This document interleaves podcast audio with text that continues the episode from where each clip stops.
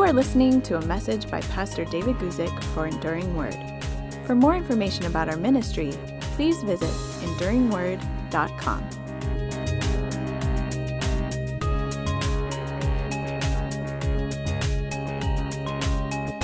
Hi everybody, David Guzik here for another Thursday afternoon question and answer time. And on this particular Thursday afternoon, I'm going to be taking questions that have come in through social media, maybe over Facebook or Instagram or Twitter or whatever it is. And I'm going to work through a few questions that have come in some weeks ago. So here we go. I'm going to begin with one from Loretta, who asks this. She says, David, I hate to ask you this question. First of all, Loretta, don't hate to ask me a question. It's fine. She says, David, I hate to ask you this question, but would you please address the idea that Solomon is in some way the Antichrist?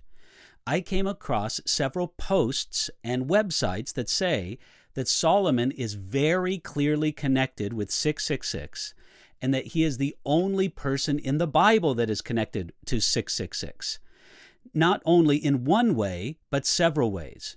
It is somehow supposed to be connected with this verse in Revelation, "Here is wisdom," in Revelation thirteen, verse eighteen. I understand if you don't want to get into social media speculation. Thanks. Well, Loretta, that's a great question. And I don't mind you asking the question at all. It's a good thing to deal with. What is the idea behind six six six in Revelation thirteen one? Because the verse says something like this. Here is wisdom, the number of the name of the beast, described in Revelation chapter thirteen, who is also understood to be the Antichrist. Uh, that's not a technically great title for him. Uh, the idea of Antichrist is broader than just this one particular individual, but I believe that the Bible does prophetically speak of this one particular individual who will be some kind of world leader in the very last days. So again, Antichrist isn't the best title for him, but it's kind of the title that's accepted and most well-known in the scriptures.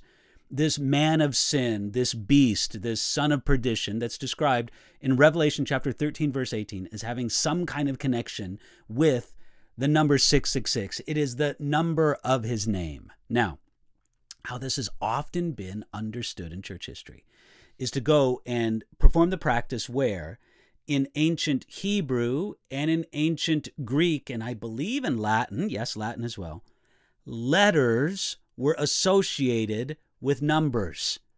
And so you could take the name of a person, uh, construct their letters, add them up, multiply them, divide them, get the square root. People do all sorts of fancy mathematical calculations with the num with the letters that represent the numbers in a person's name. And they come to the idea that simply the number of somebody's name is some kind of numerical value. This has been done throughout history. It's been done with Caesar Nero. It's been done with Napoleon Bonaparte. It's been done with Adolf Hitler. It's been done with the Pope or the names of particular popes. It's been done with Henry Kissinger. It's been with all kinds of people throughout church history. People have tried to calculate a number from their name and identify them with six six six. Now, what the idea from First Kings chapter ten is, six six six being connected with Solomon, comes from this idea. I'm going to read you from First Kings chapter ten, verse fourteen. Ready? It says this. The weight of gold that came to Solomon yearly was six hundred sixty-six talents of gold, besides that from the traveling merchants, from the income from traders, from all the kings of Arabia, and from the governors of the country. Again, that's First Kings chapter ten, verses fourteen and fifteen. So that is the only other place in the Bible where the number six six six, six hundred sixty-six, appears. And it was the amount or the weight of gold that came to Solomon yearly for at least some period during his reign. And so people say, ah, six six six is with Solomon. six six six is associated with the Antichrist. Maybe Solomon's the Antichrist. Brothers and sisters, no. Solomon is not the Antichrist. He's not going to be a revived Solomon. It's not going to be Solomon come back to the earth. Solomon is not the Antichrist. We can just take rest in that. Now, it is curious that the only other mention is in First Kings chapter ten, connected with Solomon. And if there was to be any connection, and when I mean any connection, I mean the most slender of threads of a connection, it might be this. Maybe the Antichrist will be perceived to be a very successful man like Solomon, who was corrupted like Solomon. Because if you read the story of Solomon in First Kings, you'll find out that he was an incredibly successful man. I mean, he was one of the wealthiest men who's probably ever walked this earth. He was an incredibly successful man with a reign of peace over Israel. Nevertheless, he, at least as far as we know, he we know he fell away from God. Whether or not he turned back to God, we don't know. And that's kind of, some people regard the uh, book of Ecclesiastes as Solomon's coming back to God. It could be, but we don't know for sure. It may be that, like Solomon, the Antichrist would be a good man, a blessed man, or at least a successful man who goes bad. Maybe that is the slenderest of connections. But that's about all we have to go on. If you want to talk about the number of the name, I think that it's like many, many things having to do with biblical prophecy, that we won't fully understand them until they are fulfilled.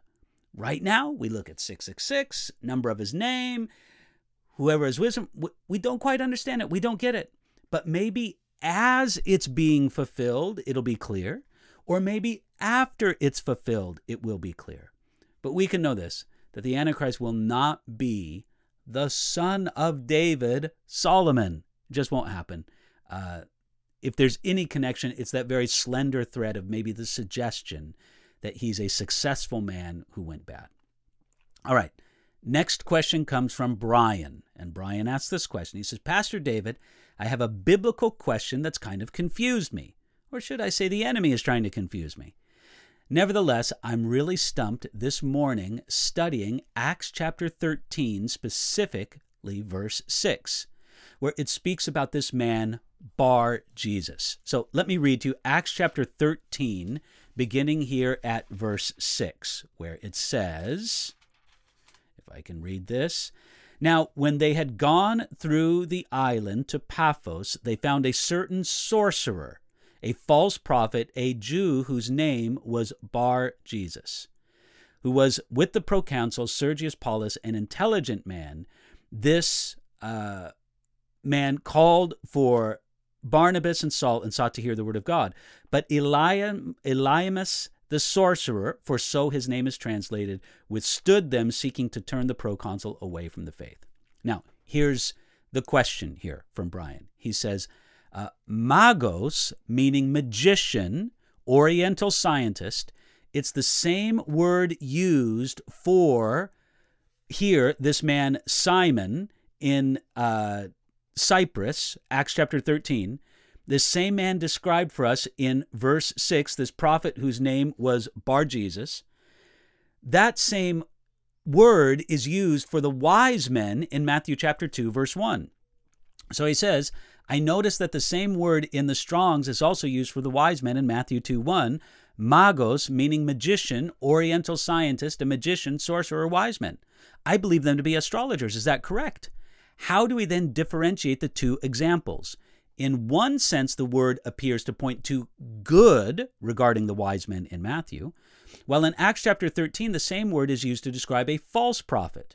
If I'm correct in believing these men, and he's referring back to the wise men of Matthew chapter two, verse one, if I'm correct in believing these men to be astrologers, astrologers, how do I explain it's wrong to practice this art of divination in one sense, but another appears to be okay and can even lead one to Jesus? I keep hearing First Thessalonians chapter five, verse twenty-two, abstain from every form of evil in my mind. Then he wonders if he's making too much about this, and he just wants to know if I have any advice or input for this. Well, Brian, let me just explain to you. I think one of the problems here is that you're falling into a trap or a difficulty that's easy to fall into. When we start doing word studies, we see that the same word can be used in different contexts. And what we need to understand is that it can mean different things in different contexts. It may very well be that the use of magos in uh, Matthew chapter two, verse one, simply refers to these men from the East being wise men, men who sought after spiritual things and the things of God. and it may have a different meaning altogether. Now, not I don't mean an opposite meaning, but within this range of meanings, wise men and magician, there's a range of meanings. It can be at this end of the range in Matthew chapter two, verse one, and it can be at this end of the range in Acts chapter thirteen. It's a word study mistake to think that the word has all the range of meaning in every context. It just doesn't work that way with word studies. It doesn't work that way in English. It doesn't work that way in German. It doesn't work that way in any language that you want to approach. It certainly doesn't work that way with biblical Greek or Koine Greek. So there's really no problem with saying that the wise men of Matthew chapter two, verse one were one thing, and the magician of Acts chapter thirteen, verse six was something else. I do want you to consider this, though. There's no doubt that there was more than a touch of paganism in those wise men who came to worship Jesus. And the great thing about that is that God spoke to them not because of whatever pagan practices they may have been involved with, but despite those pagan practices. So in no way does it give assurance to somebody who is involved in such pagan practices. If I could use an extreme example, how about this? How about the idea of somebody who goes into a life of utter sinful depravity? Uh, drug addict, sexually immoral, uh, murderer, whatever you want to say. I mean, just run the whole gamut. They're a terrible person. And in the midst of that being a terrible person, God reaches out to them through a messenger of the gospel and through the power of the gospel, and begins an amazing transforming work in their life. Now, that's a testimony that's been written many times over. Has it not been, Brian? Well, there's no way we would ever recommend to somebody, go live such a life like that in order that you can find God. Just because God finds people and brings us salvation to people who are in totally messed up situations, never recommends those messed up situations. So number one, it may be that it's a, com well, not a completely, but a different range of meaning. There are different ends of the range of meaning in Matthew chapter two, verse one, and in Acts chapter thirteen, verse six. That's one idea. But then the other idea is, even if it was a similar range of meaning, it really wouldn't make any difference, because God finds people in all kinds of messed up conditions without recommending those messed up conditions.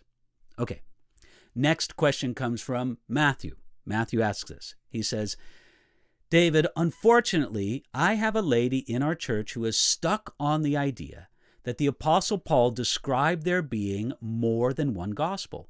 She even handed me literature to prove it.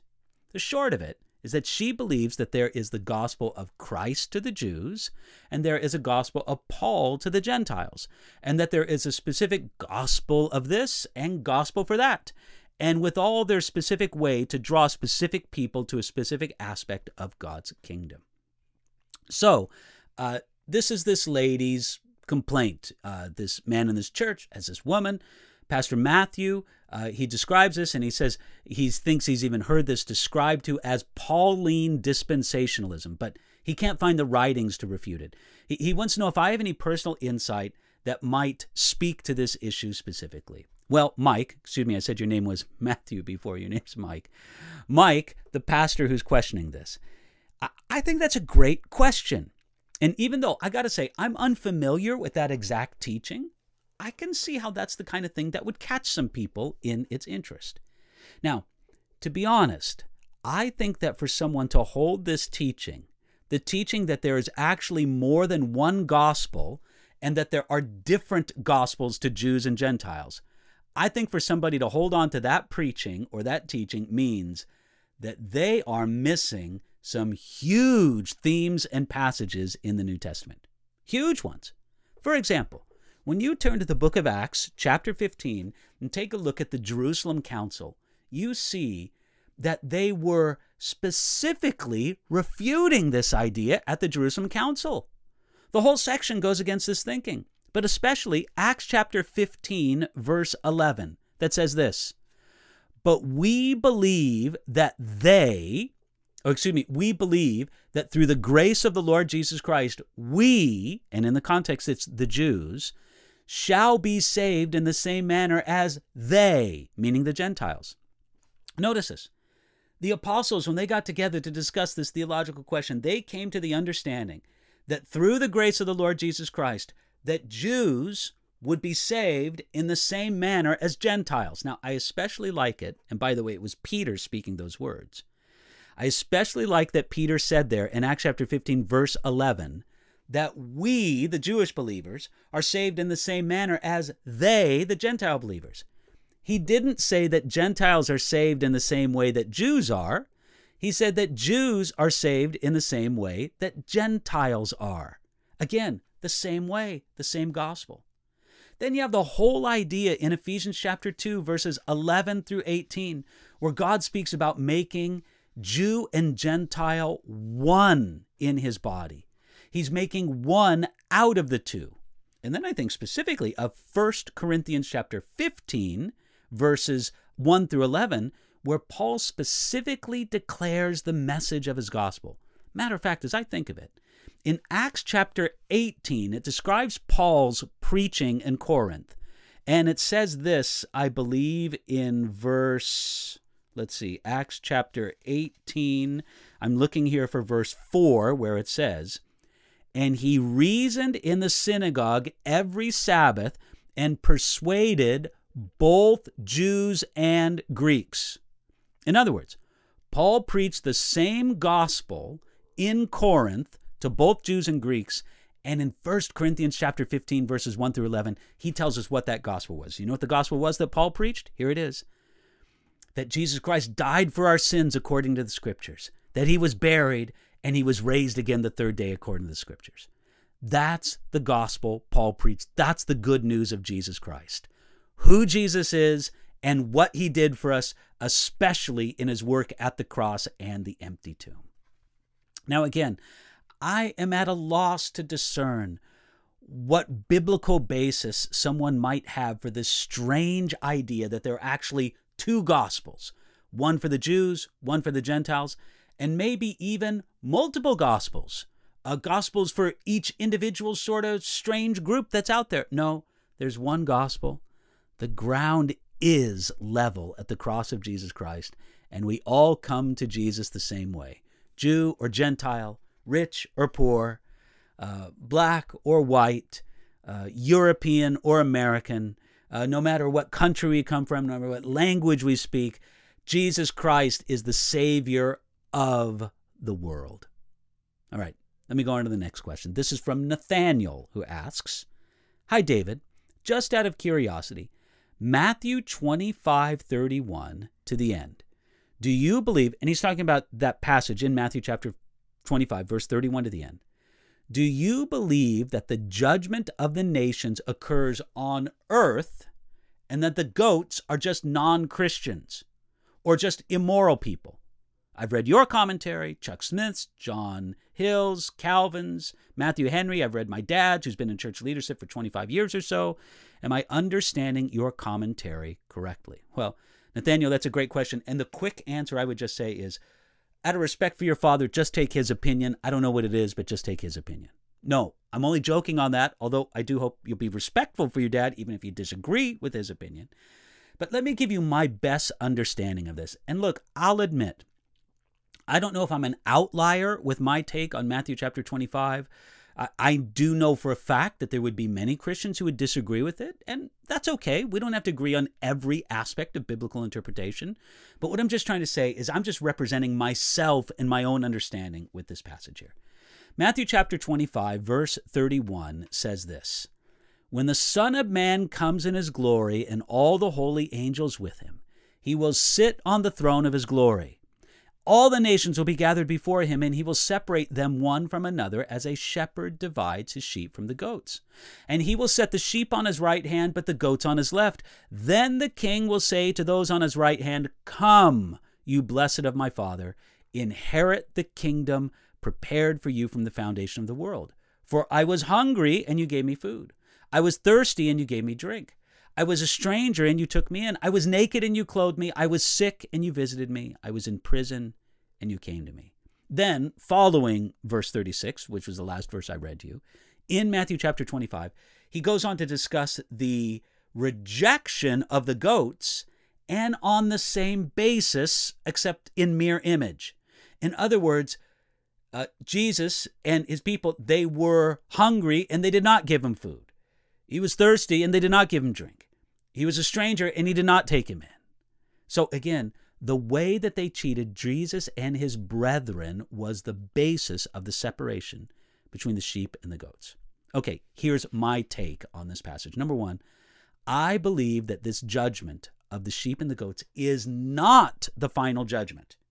I don't believe that this is what is termed in the book of Revelation, the great white throne judgment. I think we're talking about something completely different. I believe that this is, even as it's called, the judgment of the nations. And what God is doing is judging individuals after the glorious return of Jesus Christ. When Jesus Christ returns and will establish, now again, I want to admit these ideas about what God is going to do in the end times and at the end of history, these are ideas that are in disagreement among Christians. You, you can be, obviously, a Jesus-loving, Bible-believing Christian and not have the same viewpoint as I do. I'm not trying to say this is a universal viewpoint among Christians. I was just asked a question. I'm giving my viewpoint. I believe that when Jesus Christ returns in glory to this earth, that he will establish a kingdom that will never end, but will have a specific thousand-year purpose that is fulfilled. Again, his kingdom is everlasting. It never ends, but there is a specific thousand-year purpose. Before Jesus begins that thousand-year period of special purpose, he will judge the remaining people on earth whether or not they will be allowed to go into that kingdom that will be reigned in perfect judgment, perfect justice, perfect righteousness, perfect administration by a perfect Savior. Now, that's a privilege. A- and Jesus will judge the earth, not according necessarily to whether people were believers or unbelievers, but whether or not people are, if I could use the phrase, just good moral people. That's the basis of judgment that's described in Matthew chapter twenty-five, verses thirty-one through thirty-six and following. W- were you a good moral person? Did you help the needy? Were you kind to the stranger? Did you give the hungry food?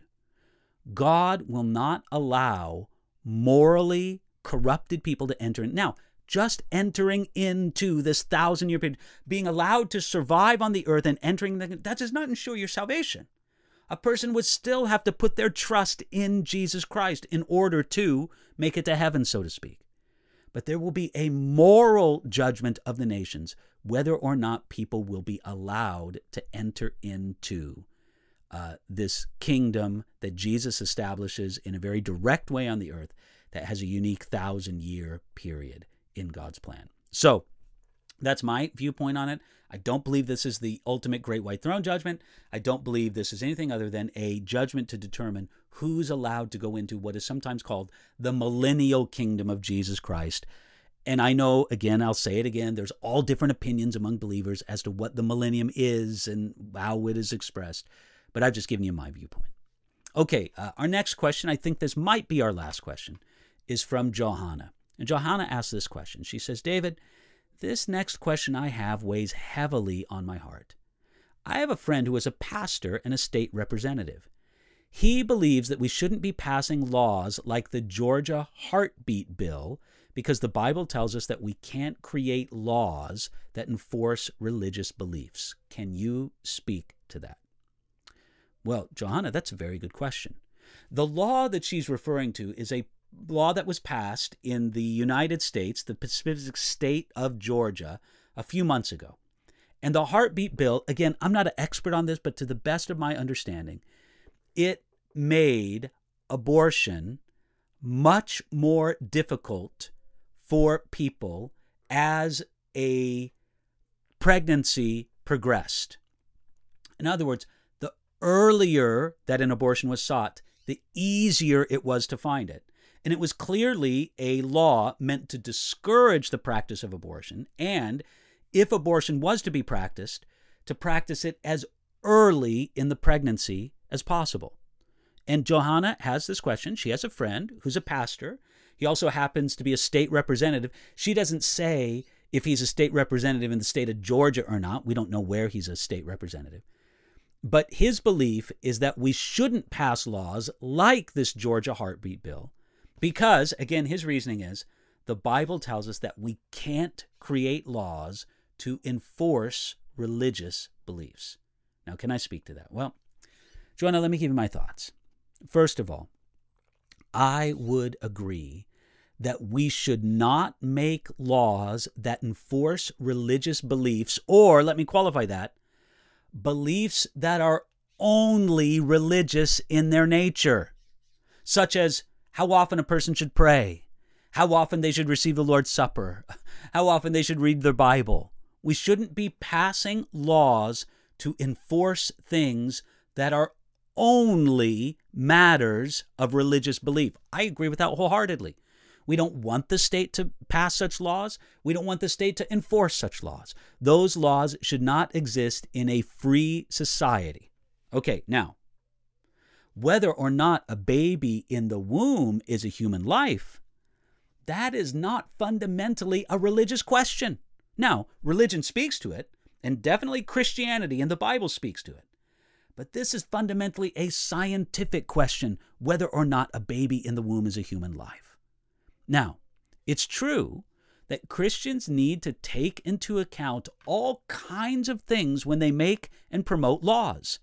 And by the way, I think that generally speaking, Christians should be more involved in politics and not less.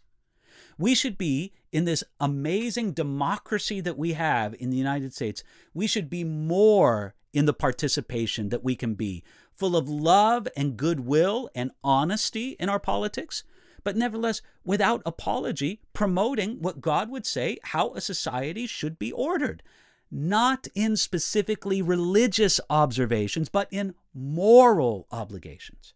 So when we take into account the promotion and the making of laws, we need to think about things like God's word and God's will. We need to think about the good of society as a whole. Because again, if somebody is a Christian and is elected as a representative over a city or a district or region, whatever, they're not just representing the Christians in that district. I think they're responsible before God to represent the entire populace and to keep that in mind as they make the laws and promote the laws. But they also need to keep in mind compassion and tolerance for those who disagree. Listen, that is a Christian virtue. That is a Christian ideal, to have compassion and tolerance for the people we disagree with. They need to have a lot of wisdom in our pluralistic society. Now look, Johanna, I'm going to be honest with you. I'm no expert on these legal matters, so I don't know that any of the recently passed laws regarding abortion in certain states violate those principles, or whether they violate other related principles. I just haven't researched them that much. But I will tell you this, Johanna, this is what I do know. There is an abortion industry in the United States of America that makes huge money off of abortion. I know that. I do also know that abortion laws in the United States are extremely liberal, much more so than in Europe. In Europe, generally, you may find a few exceptions, but in most European countries, abortion is strictly regulated according to the development of the child and other reasons. I got to say, I find it striking that in the United States of America, the land of the free and the home of the brave, that a person can seek an abortion at any time for any reason, and many people think that the government should pay for it. That if you want to have an abortion, just because you'd rather have a boy rather than a girl, absolutely fine. That if you want to have an abortion because in the ninth month of your pregnancy, you just decide that you don't want to have a baby after all, and absolutely fine. That any abortion for any reason at any time of the pregnancy, nobody can tell me that that's not radical. That's almost the very definition of radical. So for my own case, I can't speak to the specific law that was passed in Georgia or other similar laws in other states in the United States because I'm not an expert on them. But as to the principle, whether or not there cannot be some good and proper restrictions or prohibitions upon abortion, this is God God's heart to protect the defenseless child in the womb. Most especially, I applaud the Christian people and the Christian institutions that are doing their very best to love and help and support women and couples that find themselves in difficult problem pregnancies. Isn't this really the answer? It's the love and support of Jesus Christ and the Christian community. That's what God wants to bring in the midst of this. And so we as Christians, we can't put ourselves in the place just where we're standing on the sidelines, shaking an angry finger at the sinners who would dare contemplate an abortion.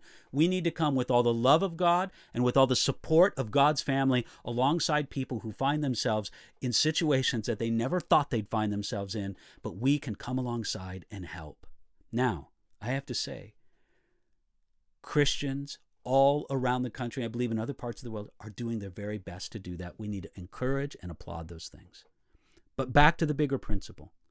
No, we don't believe that purely religious matters should be enforced by the laws of the state. But there are many matters of morality.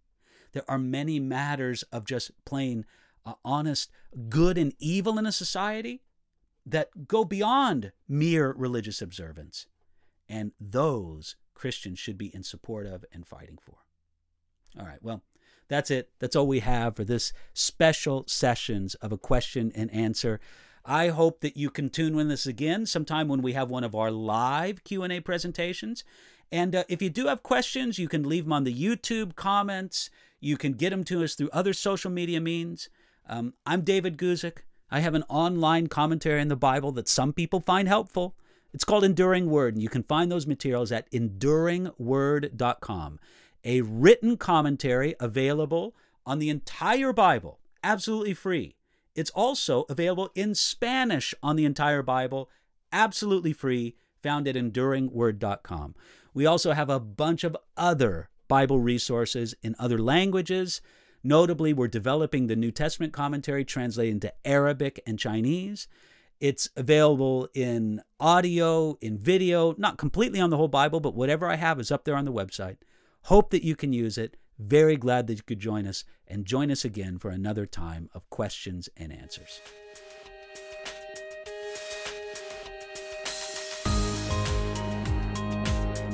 You've been listening to a message by Pastor David Guzik for Enduring Word. For more information about our ministry and how to grow in your relationship with Jesus, please visit Enduring Word dot com.